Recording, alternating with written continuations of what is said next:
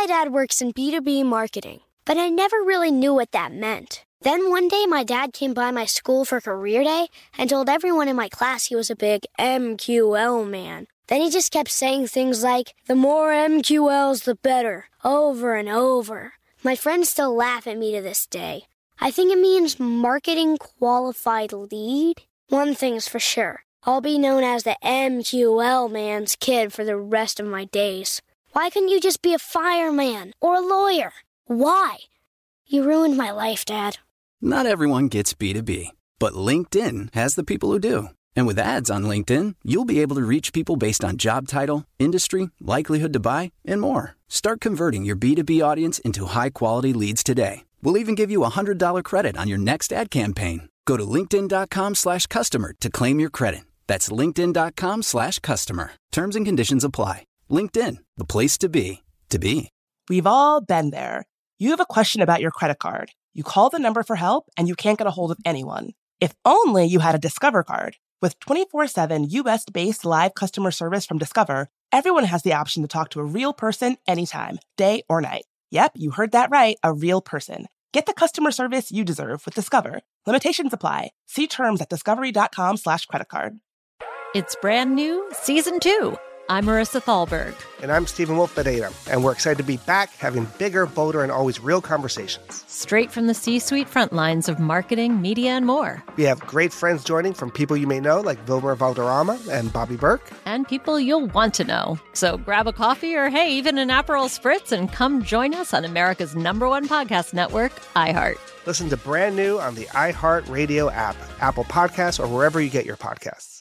Oh, hi, I'm Rachel Zoe, and my podcast, Climbing in Heels, is back and better than ever. You might know me from the Rachel Zoe Project, or perhaps from my work as a celebrity stylist. And guess what? I'm still just as obsessed with all things fashion, beauty, and business. Climbing in Heels is all about celebrating the stories of extraordinary women, and this season is here to bring you a weekly dose of glamour, inspiration, and fun. Listen to Climbing in Heels every Friday on the iHeartRadio app, Apple Podcasts, or wherever you get your podcasts all of us have a role to play because we can also push back when we hear stereotypes about who belongs in the sector and we can keep pushing a conversation that says that more folks should have a seat at the table.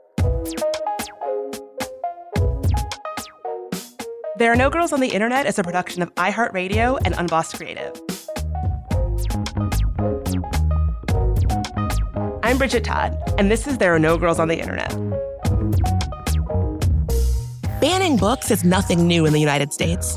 But since 2021, we've seen the number of books banned in schools and libraries skyrocket as extremist parents groups consolidate power in local school districts. And according to the American Library Association, most of the books being challenged are about Black or LGBTQ characters, or deal with issues of race and inclusion. Earlier this year, four children's books from Girls Who Code an organization that exists to close the gender gap in technology and change the image of what a programmer looks like and does, were pulled from Pennsylvania's Central York District. Girls Who Code CEO Dr. Tarika Barrett says that at a time when girls and non binary young people should be being encouraged to get more involved in technology, making it harder to access Girls Who Code books is especially troubling. Now, don't get it twisted. Dr. Barrett is a doctor, but. You can call me Tarika especially with women who have PhDs, mm-hmm. I go out of my way to really hit that doctor because mm-hmm. I feel like it's so easy to be like, oh, just first name and oh, I don't know. Absolutely. I I, so I I appreciate you letting me call you Tarika, but I am a stickler for the doctor oh, when it's a woman.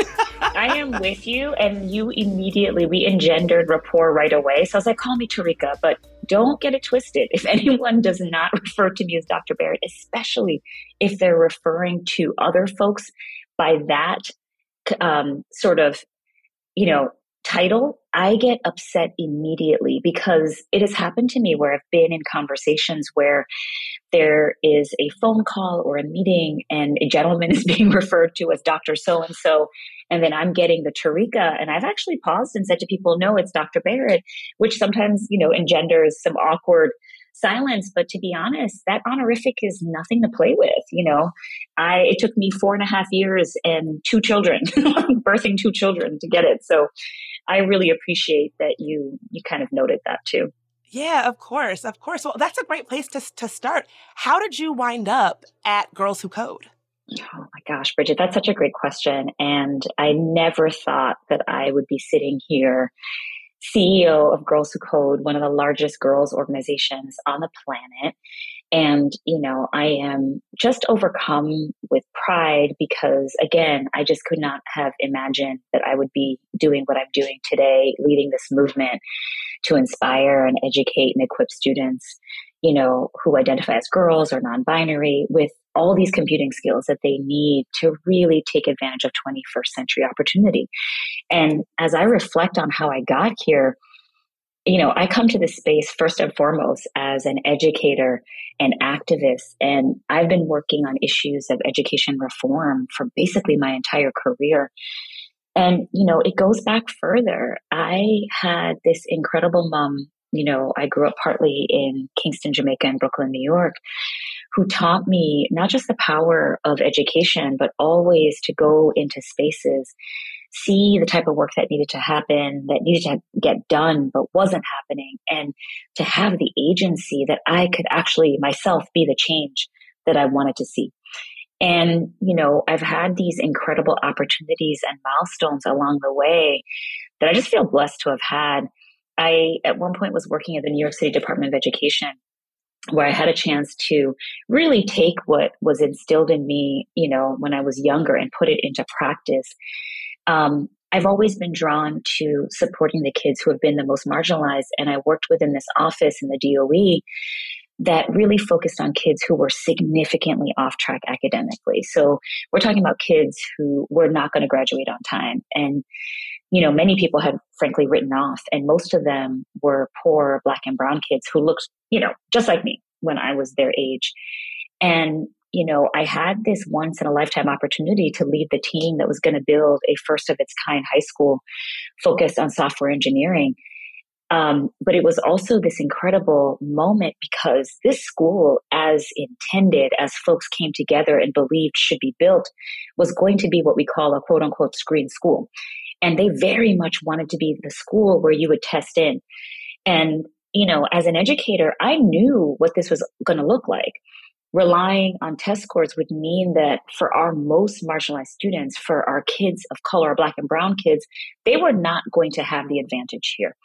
And we know the reasons for that poverty, disinvestment in low income neighborhoods, and certainly racial bias in testing. And, you know, as I was a senior leader at the time, but relatively new in my journey, I knew that this was going to be risky for me, but I somehow knew in my spirit that I would have to fight against screening and rally support for opening this school to any kid. And it didn't matter if this was going to disrupt the notions that our key stakeholders held, right? Venture capitalists and tech entrepreneurs who were keen on having this school look a certain way. And today I'm just so proud that any young person in New York City interested in computer science has a chance to attend the Academy for Software Engineering. And for the kids who are there, 95% of them are graduating on time. And Bridget, you know, getting that school off the ground was absolutely one of my proudest accomplishments as an educator, even to this day, leading Girls Who Code.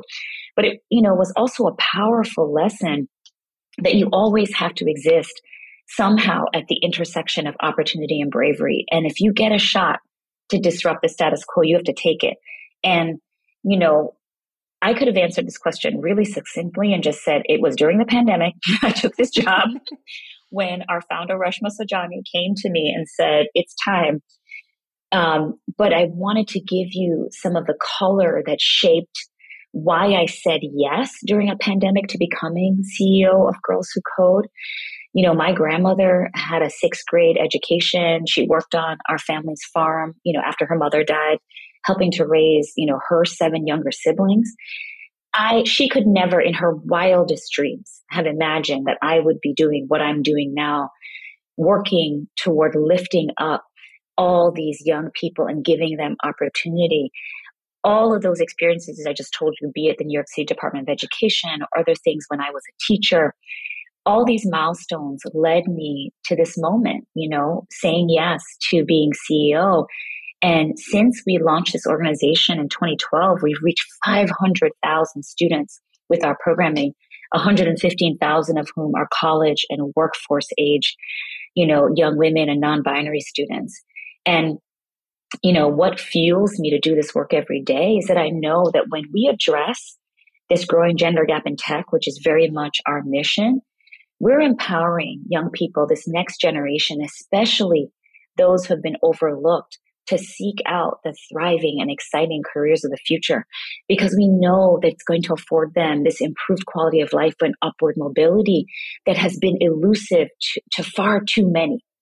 We are so fond of that saying. I'm sure you've heard it. If you if you can see it, you can be it. But if you can't yeah. see it, you can't be it. And I know that Girls Who Co- Girls Who Code is doing so much of the work of helping young women and non-binary folks see themselves in positions and rooms and spaces that maybe they haven't really been shown before. And so yeah. when when girls who code books and programming are then not included in school mm-hmm. curriculums or outright banned like we know happened in some school districts it's a problem not just because you know you're you're banning this content which you find like quote controversial but also because it it creates a situation where I think it sends a message that there's something wrong with disrupting that status quo about That's what right. rooms women and non-binary people can find themselves in. Yeah, Bridget, you've said that so well. It's frightening, right? Like as you say it, I even though we've been going through this since we learned of the book ban, I still feel like such, you know, chills and a sense of disbelief when you you know break it down that way to say that I was unsettled by the news would be an understatement. And, you know, you talked about what it meant to not be represented. I might be the CEO of Girls Who Code, this incredible nonprofit, but, you know, I'm also an educator and a mother.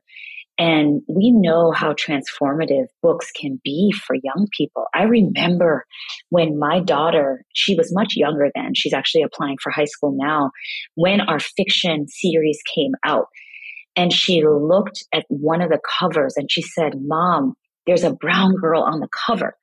Now, granted, I don't remember exactly what year that was, but to think that my daughter in this modern era would be excited about that representation is an indication of how scarce it is for a brown girl, a black girl, you know, a girl wearing a hijab, you know, a student who's non-binary, a student who's differently able to see themselves represented in books, in media. And, you know, books can open up so many doors, right? We're talking about essential life skills, learning about yourself, the world around you, your possibilities, what you can be. And so when this banning of our books happened, you know, it was a setback for all the reasons that you just said, Bridget. We're talking about a setback in terms of our fight for an equitable, safe, and diverse world. Um, you know, we always say at Girls Who Code, as you said, you can't be what you can't see. We say all the time because when it comes to tech in particular, our girls, our young women, our non binary students do not see themselves represented in the ways that they should. And when we silence or ignore marginalized groups, we outwardly tell them that they don't matter, that their stories don't matter. And, you know, we know this to be true, but if you ask a girl, or if we think about how we came up in school, we learned, you know, in school and through culture about the Bill Gates of the world, Mark Zuckerberg, Albert Einstein, Neil Armstrong, if we go back. But when, if you ask your girls how many of them have heard of Katherine Johnson or Mary Jackson mm-hmm. or Grace Hopper or Jean Bartik or Ada Lovelace, they're looking at you like, what? Like, what are you talking about? These incredible pioneers who made enormous contributions to the field, but yet the cultural representations that have defined tech since the 1980s, you know, completely diminish and ignore those incredible contributions. And it was, there was a certain amount of intentionality there. And so we're counteracting these powerful cultural stereotypes and, and images that tell our girls and young women that a programmer looks like a boy in a hoodie, right? Alone in a basement or some maniac running a company in Silicon Valley. It's important for little girls to see themselves reflected in the math, sciences, and technologies. according to research from the Geena Davis Institute on Gender and Media, kids implicitly start thinking of technology as a male pursuit as early as age seven, a bias that continues well into adulthood. This is exactly the kind of bias that Girls Who Code is combating. They're helping a new generation of little ones get excited about technology and see themselves reflected in it through initiatives like Doja Code, a new partnership with Doja Cat that lets listeners engage with her music videos entirely through code. Before girls are even double digits, before they're even 10, they've internalized these cultural touchstones. And these are beliefs that end up resonating with them throughout their entire lives. Elementary school, middle school, high school, college, and even into the workforce. And so that's why, in terms of what we do at Girls Who Code, we make sure that we're putting forward women in tech spotlights. We make sure that we're doing things like what you've seen launching the world's first codable music video with Doja Cat, helping girls to understand that it's not some crazy binary where you either want to make money or you want to lift up your community, that there's a path for you to bring your passion and creativity and the change you want to see in your community and the world by embracing tech. Because we know that these powerful binaries are still at play that you can either, you know, be some guy going up in space in a rocket ship or using your money to do what you want to do or you know as opposed to changing the world and we're making sure that our community understands that they can have the impact that they want to have that they belong within tech and that they can you know see those representations and frankly because we need for them to do that they're going to be the ones who actually bring us the tech that's representative of our communities and the world. And so it's critical that we change what's happening. Absolutely. You know, when I first started this podcast, I, I, I kind of went into it with a similar kind of misconception that you just described, I'm, I'm sad to say, where I had sort of internalized this story that, you know, technology was a boys' club and that women and people of color had been trying to break into this boys' club and that that's kind of where we were.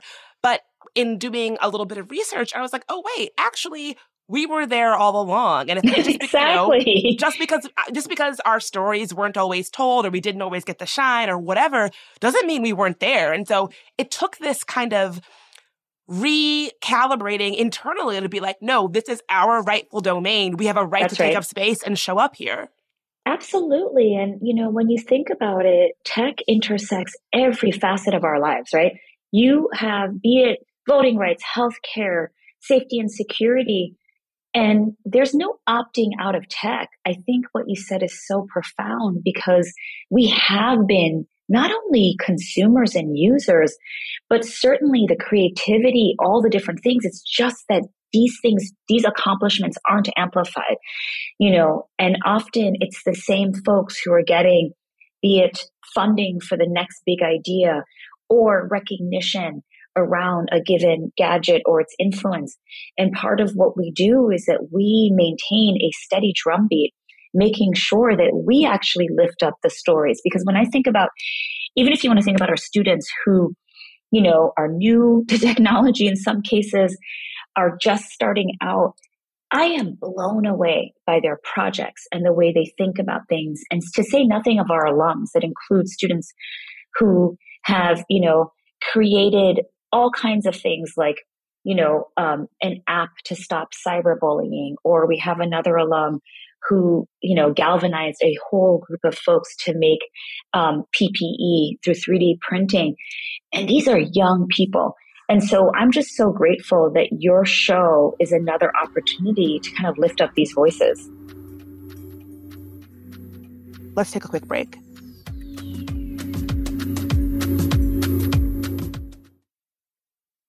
Hi, it's Bridget Todd, host of There Are No Girls on the Internet. Listen, technology has made our lives easier in some ways, but it's also made us homebodies, scrolling mindlessly. Well, you get the point. Let Rails to Trails Conservancy unstick you from home. When you get out on a trail and get to walking, you'll feel so good. Trust me. You'll see that being out on the trail is so much more than a day outside. It's good for your soul. Get ideas for getting outside on the trail from Rails to Trails Conservancy the nation's largest trails, walking, and biking advocacy organization. Visit railstotrails.org slash iHeart and on social media at Rails to Trails. My dad works in B2B marketing, but I never really knew what that meant. Then one day, my dad came by my school for career day and told everyone in my class he was a big MQL man. Then he just kept saying things like, the more MQLs, the better, over and over. My friends still laugh at me to this day. I think it means marketing qualified lead. One thing's for sure I'll be known as the MQL man's kid for the rest of my days. Why couldn't you just be a fireman or a lawyer? Why? You ruined my life, Dad. Not everyone gets B2B, but LinkedIn has the people who do. And with ads on LinkedIn, you'll be able to reach people based on job title, industry, likelihood to buy, and more. Start converting your B2B audience into high quality leads today. We'll even give you a $100 credit on your next ad campaign. Go to linkedin.com slash customer to claim your credit. That's linkedin.com slash customer. Terms and conditions apply. LinkedIn, the place to be, to be. So in 2024, one of my goals is to finally get serious about my finances. It's been kind of a big emotional thing for me Thinking about money historically has caused me a lot of anxiety and stress because I have a lot of trauma related to money. And if you can relate, if that sounds like you, check out Fearless Finance. Fearless Finance provides on demand, comprehensive financial planning by the hour. It's a new way to get financial advice without all the headaches, high fees, and commitments that come with traditional financial advisors. Fearless Finance planners don't sell anything. No used car salesman vibe here. And that means no concerns about being sold something just for the commission that it earns a rep. Their planners meet you where you are on your financial journey. No judgment. Whether you're looking to buy a house, optimize your savings, or just want to make sure your finances are okay, they can answer your questions and help you achieve your goals. No question is too small, no problem is too big. Fearless Finance is making financial advice more affordable and accessible. You meet with your planner virtually, and they charge by the hour. Visit fearlessfinance.com today to get started. You can chat with a planner for free to make sure it's a good fit. And you'll get $50 off your first planning meeting when you use code GIRLS. Hey, everybody, welcome to Across Generations, where the voices of Black women unite in powerful conversations. I'm your host, Tiffany Cross. Tiffany Cross. I want you all to join me and be a part of sisterhood, friendship, wisdom, and laughter. In every episode, we gather a seasoned elder. But even with a child, there's no such thing as the wrong thing if you love them. Myself as the middle generation I don't feel like I have to get married yeah. at this big age in life, but it is a desire I have and something that I've navigated in dating and a vibrant young soul for engaging intergenerational conversations. I'm very jealous of your generation yeah. that didn't have to deal with Instagram and. Tinder. This is Across Generations, where Black women's voices unite, and together, you know how we do, we create magic. We create magic. Listen to Across Generations podcast on the iHeartRadio app, Apple Podcasts, or wherever you get your podcasts.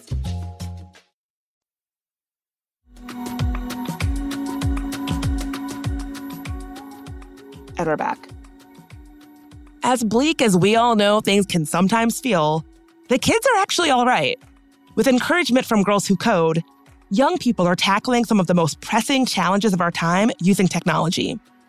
Some of the stories that are coming out of Girls Who Code, the things that they make are incredible. And I know. So whenever. I'm asked, you know, on this show, we have to talk about so many things that are dark or depressing or sad when it comes to technology. But the thing that gives me hope time and time again is young people like those. I know. If you give exactly. a young girl a computer and some know-how and some confidence, the things that she can accomplish is, are are limitless. Limitless. limitless. Absolutely limitless. limitless. And it's also the things that are sitting in front of us that we sit down as grown folks and feel paralyzed and think are intractable issues. You know, we had one student who came up with a gun safety patent where, okay, you bring this weapon within X distance of a school or a community that's been deemed where that's not allowed. It doesn't work. These are, you know, ideas that should shape policy and the way that we think about things. We have like 12 year olds working on the lead water crisis, you know, and it ranges, right? Like the, among my favorites would be students who are like, wait a second, why aren't there any black hair care products? They're actually accessible, you know, in this way. Um, or climate change or negative, you know, anti-immigration policies and all kinds of things.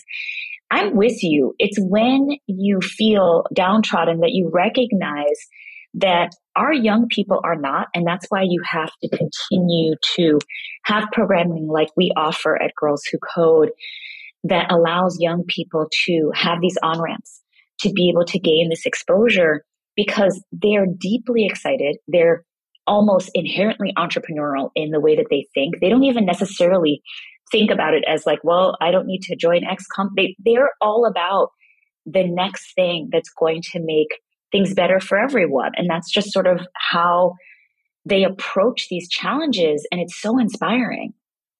Yeah, I, I, I have to say I see a little bit of that same inspiration in the way that you and the entire Girls Who Code community responded to the news of Girls Who Code books being being banned. Yeah. Um, there was a line in your LinkedIn post that I really I really liked, uh, where you quoted the co-founder Reshma. This yeah. is an opportunity to start more clubs, get more girls to code, and to get more girls to become economically free. And so, th- you know, using what I think was like a pretty galvanizing horrible moment of right. these books being banned to say, well, no, we're not going to retreat. We're going to use this as an opportunity to continue building the changes that we want to see. As inspiring as Girls Who Code is, not everybody feels that way. Across the country, extremist groups are banning books from libraries and classrooms that highlight inclusion. And in September, four books from Girls Who Code were amongst the books that have been restricted or diminished for either limited or indefinite periods of time in Pennsylvania's Central York District. The books, called The Friendship of Code, Team BFF, Race to the Finish, Lights, Music, Code, and Spotlight on Coding Club all follow the adventures of a group of young girls in a coding club at their school, kind of like the Babysitters Club series, only for coding.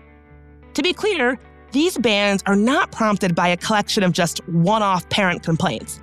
According to PEN America, the large majority of book bans underway today are not spontaneous, organic expressions of citizen concern, Rather, they reflect the work of a growing number of advocacy organizations that have made demanding censorship of books and ideas in schools part of their mission. Girls Who Code founder Reshma Saujani didn't take all of this sitting down.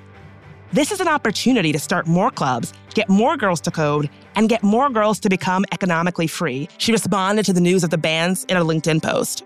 And thanks to the vocal support of students, teachers, and parents in the community who organized and fought back, the ban was defeated, for now at least.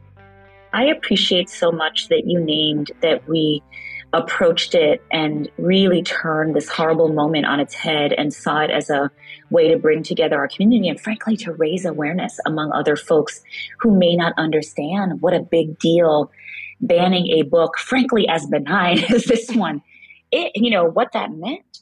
Um, and banning books and other, it's not just our book, right? Other diverse educational material is intended to keep children and specifically our girls from accessing opportunity. And that is frightening. And this book ban that we're talking about was part of a larger nationwide movement over 1600 titles that were removed from shelves this past year alone. And when you look at the breakdown of what that meant, Nearly 20% of the books discussed racism in America. 40% of them featured characters of color. And an additional 40% address LGBTQ, you know, plus themes. And what does it mean, you know, when, like, if we're keeping children from learning about their history, seeing themselves, or hearing stories about people who look like them, we're in trouble, right? Because then nothing is off limits. And you know, that kind of exposure could severely hamper a young person's ability to just gain the knowledge that could be transformative for them. And, you know, when you ask me, what does this work like? How does it continue? It made us, it just kind of, I think, I don't know, heightened the fire in the belly, if you will, Bridget, yeah. in terms of just saying, oh, hell no, we are not doing this we are going to double down. We were already deeply committed. We've already named this is our 10 year anniversary. We intend to teach a million girls. We are not scared because we know that they're the ones who are going to change this world. And every program that we have focuses on sisterhood and, you know, values the skills and relationships that our students are building that carry them through our program and long after the programmatic work with us ends. And so for us, it was all about sort of reinforcing, we were able to double down on our commitment to prepare young people for the jobs of the future, and especially young women of color, because they're the ones who are going to shape industry, right? They, they're the ones who are going to really disrupt the status quo. And for folks who don't know about Girls Who Code, you know, we are all about closing the gender gap in new entry level tech jobs by 2030. And for us, we start as early as third grade and go all the way through college and even workforce programming. Um, and, you know, there's so much that I can talk to you about, be it our, you know, summer immersion program. We even have self-paced programming during the summer or free after school clubs. We are getting, you know, we're reaching girls at every stage of the pipeline, driving their, you know, interest, keeping them excited and ensuring that they persist. And I'll point to a couple of things that we've done, you know, that just bring me so much hope and excitement. So during the pandemic, we had to pivot so much of our programming and I can, you know, spend forever, Bridget, telling you about this. But one of the things that was really striking for me, especially as CEO, is that when we surveyed our alumni community, we learned that 30% of them had had a job offer or internship rescinded, and that 40% of our seniors were still looking for work. And while we were not experts in workforce development, we had just started to see our cohorts move into that older domain of going into the workforce.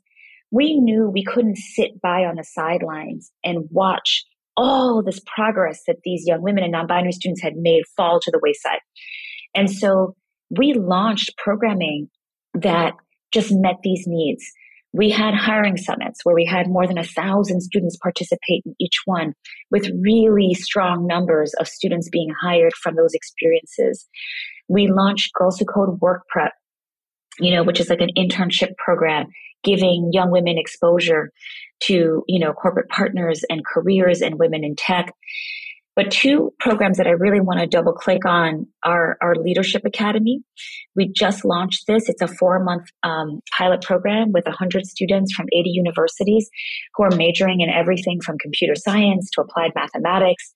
90% of the Leadership Academy students come from historically underrepresented groups. And we are giving these students a chance to experience these dynamic sessions and events and projects. They work in small groups. They're going to be meeting with career advisors who are going to help them explore and prepare for their path forward.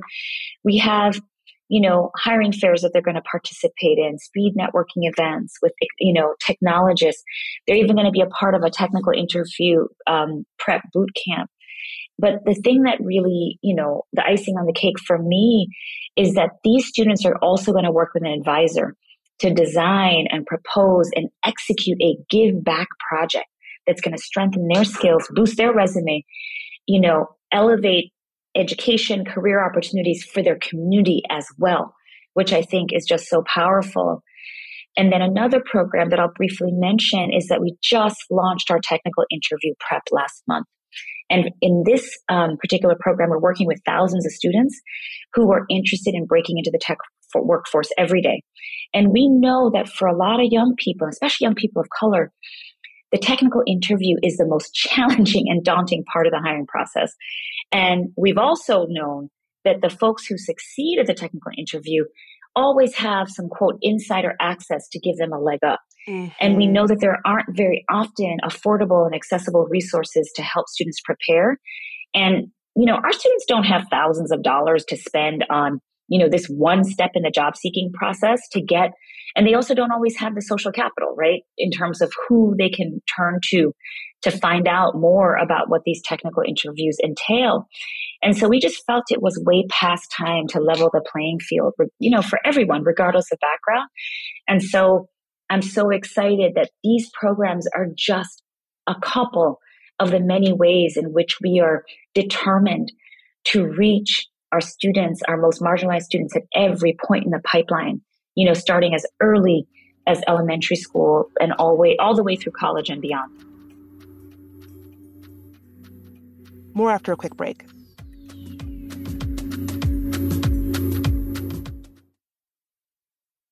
Hi, it's Bridget Todd, host of There Are No Girls on the Internet.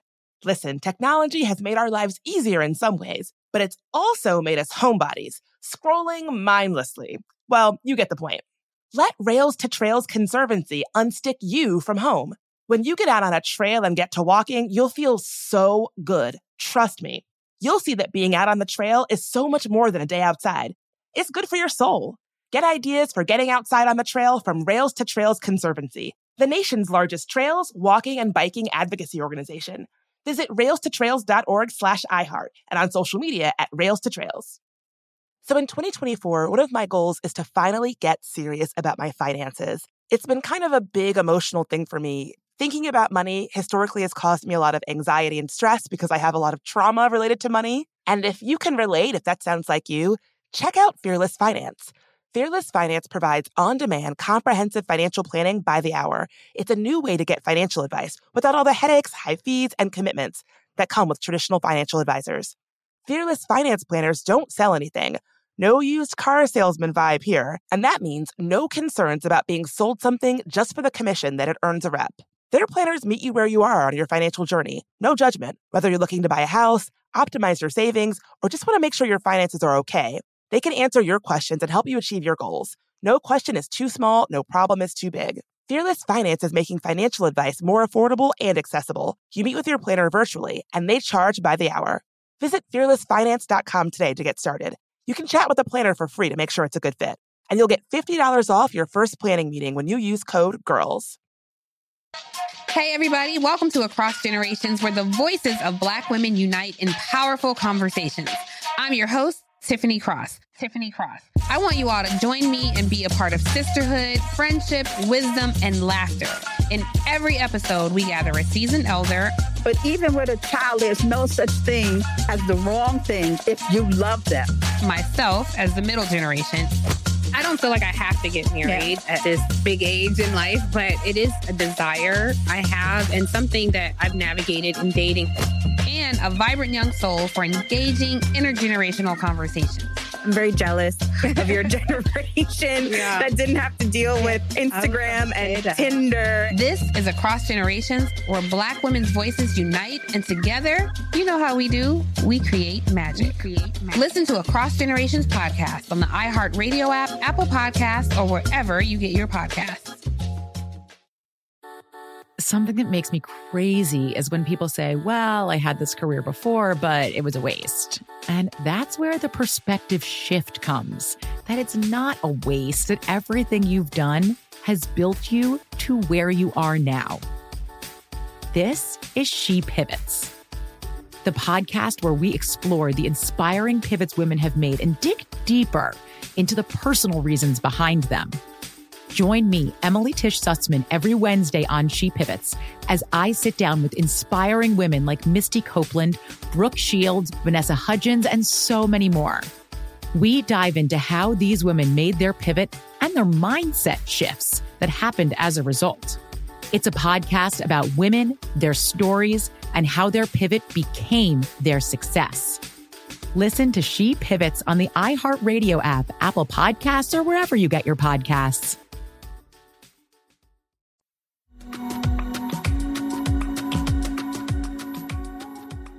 Let's get right back into it. Something that you said earlier there is no opting out of tech. Mm-hmm. Making sure that particularly students and young people who are the most marginalized have access to, you know, the technical prep. God, I've, I've been in some tech interviews and I know what you mean. Mm-hmm. Like, the, like that technical skills assessment is like I'll just say I, I agree. I, I, know I know what you mean. Yeah. And you know, I think just for the kind of world that we're living in in, in 2022 technology it, it, from it's it impacts everything from how our candidates are elected how Correct. folks run for office how people vote how you get your groceries whether exactly. or not you wind up being criminalized by the state or over surveilled like there is no way to opt out of this and exactly. yet if if people who are marginalized feel like that they are like shut out of those conversations. They don't have a, a, a, you know, don't feel like they should be able to take up space there. We are just saying, like, okay, well, this is going to be happening to you. You will not have the tools, exactly. the know-how, the, the the the you know the skills to even participate in this thing that we know is going to be such a big part of all of our lives. Exactly. And you know, Bridget, I don't know how I can possibly add more that what you just said was so astute. We refuse to accept that notion, right? That our young people are going to be you know, on the sidelines, that they're only going to be users or consumers and that they're going to watch this tech, you know, world unfold around them. That's just not what we believe in. And everything we've done has positioned them front and center and demanded, frankly, that the tech industry give them a seat at the table. We are in 2022 and we are still talking about women holding roughly somewhere around 26% of all computer science jobs, right? And when you look at Black and Latinx women, we're talking about that roughly being about 5% for those groups. You know, more than half of the students in our Girls Who Code community come from historically underrepresented groups. These are young women who are motivated, right? They're ready to learn, but don't often have the same resources or opportunities as their peers. And everyone needs to acknowledge that circumstances are different. Their circumstances might cause them to work multiple jobs while carrying a full college course load, balancing homework and caregiving responsibilities. They don't always have access to the resources they need to succeed. And the thing that I have to underscore is that these young women often embody bravery and resilience, the very qualities that companies are falling over themselves to identify in their workforce, but at the same time are not at all reflected in conventional academic credentials that these tech firms overwhelmingly rely on. And this can be so discouraging for our students. You know, computer science, as you said, it, it touches our lives at every intersection. You know, we're talking about the fastest growing, highest paying sector in our economy. Employment is expected to grow by 11% between 2019 and 2029. And that's going to translate into a half a million new jobs. And, you know, there's no world where we can just sit here and tell our girls, our young people, our black and brown people that the best jobs out there, the highest paying, the fastest growing, the ones that are actually going to shape the future of our world aren't for them. And so, you know, part of what I try to do as CEO of Girls Who Code is constantly remind any of the tech companies with whom I come in contact that they need to shift their mindset around talent, around academic credentialing, around how they think about, you know, the young people that are sitting in front of them, you know, knocking at that door and that they can't afford to leave a single ounce of tech talent on the table. And so, you know, everything we design at Girls Who Code contemplates this and makes sure that they, you know, our young people are equipped with the tools they need to be able to succeed. Um, and of course, I talk about, you know, the really punishing work cultures and, you know, difficult environments that also cause, you know, 50% of women to leave the tech field by the age of 35. And Bridget, there's just so much complexity there. But for me, you know, my work is twofold. It's teaching girls computer science, but also holding industry to account and making sure that we are constantly pushing this culture that tells our most marginalized young people that they don't belong in tech. I am so grateful that you're doing the work of pushing back against that culture and really shaking up the status quo. And honestly, part of me feels like if someone is trying to ban your books because you're you're taking that table, kind of doing something right. Thank you, Bridget. I appreciate that. So let's say that someone listening, they have a, a young person in their life, a young woman or a young non non-binary person, and they want to get involved with Girls Who Code. How can folks listening get, get involved? Thank you so much for that question. Anyone who's listening, you know, I always say first and foremost, go to girlswhocode.com, check out our website because we do list all of our programs. There are so many entry points, Bridget, and that's something I'm deeply proud of.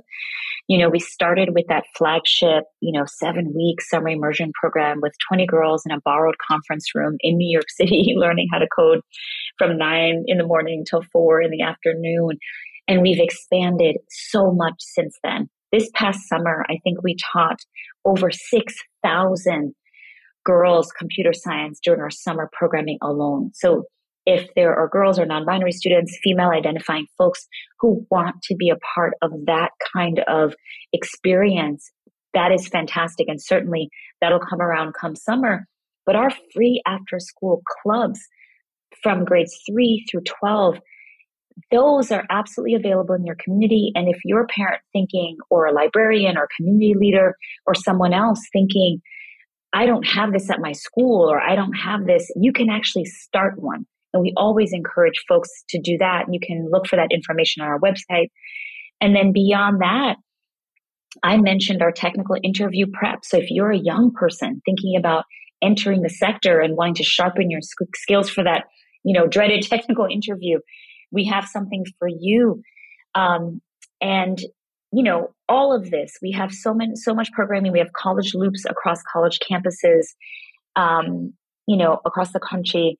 And, you know, there's so many entry points. So I'm hopeful that your listeners will think about how they can, you know, encourage a young person, ask a girl, you know, a daughter, a niece, an intern, a mentee, whether she's considered, you know, a career in tech. And all of us have a role to play because we can also push back when we hear stereotypes about who belongs in the sector. And we can keep pushing a conversation that says that more folks should have a seat at the table. Got a story about an interesting thing in tech or just want to say hi? You can reach us at hello at tangoti.com. You can also find transcripts for today's episode at tangoti.com. There Are No Girls on the Internet was created by me, Bridget Todd. It's a production of iHeartRadio and Unbossed Creative. Jonathan Strickland is our executive producer. Tari Harrison is our producer and sound engineer. Michael Amato is our contributing producer. I'm your host, Bridget Todd. If you want to help us grow, rate and review us on Apple Podcasts.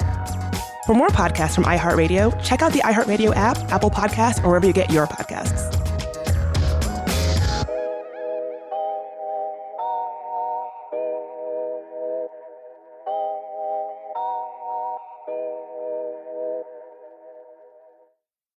It's brand new, season two. I'm Marisa Thalberg. And I'm Stephen Wolfe Pereira, and we're excited to be back having bigger, bolder, and always real conversations. Straight from the C suite front lines of marketing, media, and more. We have great friends joining from people you may know, like Wilmer Valderrama and Bobby Berk. And people you'll want to know. So grab a coffee or, hey, even an Aperol Spritz and come join us on America's number one podcast network, iHeart. Listen to brand new on the iHeart Radio app, Apple Podcasts, or wherever you get your podcasts. Oh, hi, I'm Rachel Zoe, and my podcast, Climbing in Heels, is back and better than ever. You might know me from the Rachel Zoe Project, or perhaps from my work as a celebrity stylist. And guess what? I'm still just as obsessed with all things fashion, beauty, and business. Climbing in Heels is all about celebrating the stories of extraordinary women, and this season is here to bring you a weekly dose of glamour, inspiration, and fun. Listen to Climbing in Heels every Friday on the iHeartRadio app, Apple Podcasts, or wherever you get your podcasts. I used to have so many men. How this beguiling woman in her 50s, she looked like a million bucks, scams a bunch of famous athletes out of untold fortunes. Nearly $10 million was all gone. It's just unbelievable. Hide your money in your old rich man because she is on the prowl. Listen to Queen of the Con, Season 5, The Athlete Whisperer, on the iHeartRadio app, Apple Podcasts, or wherever you get your podcasts. Hey, everybody, welcome to Across Generations, where the voices of Black women unite. I'm your host, Tiffany Cross. Tiffany Cross. Join me and be a part of sisterhood, friendship, wisdom, and laughter. We gather a seasoned elder, myself as the middle generation, and a vibrant young soul for engaging intergenerational conversations. Prepare to engage or hear perspectives that literally no one else has had. Listen to Across Generations podcast on the iHeartRadio app, Apple Podcasts, or wherever you get your podcasts.